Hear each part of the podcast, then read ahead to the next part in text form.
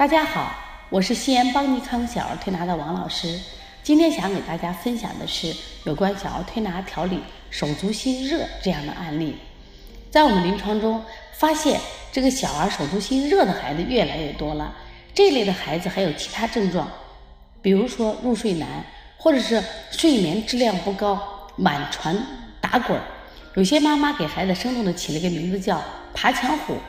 说他发现孩子睡觉的时候尽早凉的地方，还有我们的孩子呢，睡觉的时候就不愿盖被子，就是大冬天只盖一个薄薄的单子，而且是满床滚，只要一盖手和脚，他马上就会踢掉。特别是盖脚的时候啊，孩子基本都会踢被子。为什么会出现这种情况呢？这实际上有两个主要原因。第一个主要原因是关于孩子的生理特点。那我们说孩子呢，因为他生长快。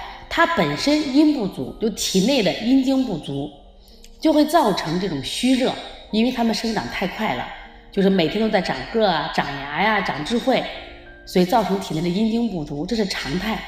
还有一种情况呢，就是我们家长给孩子吃的肥甘厚腻的食物，这都属于高热量的食物，导致孩子积热，引起孩子手足心热、睡眠差。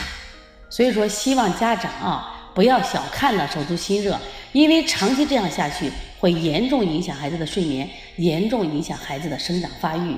对于这样的孩子，我们调理上调理的时候呢，一般都采取的滋阴清热的方法，一般用的是取天河水、补肾阴、分阴、推涌泉、按揉三阴交。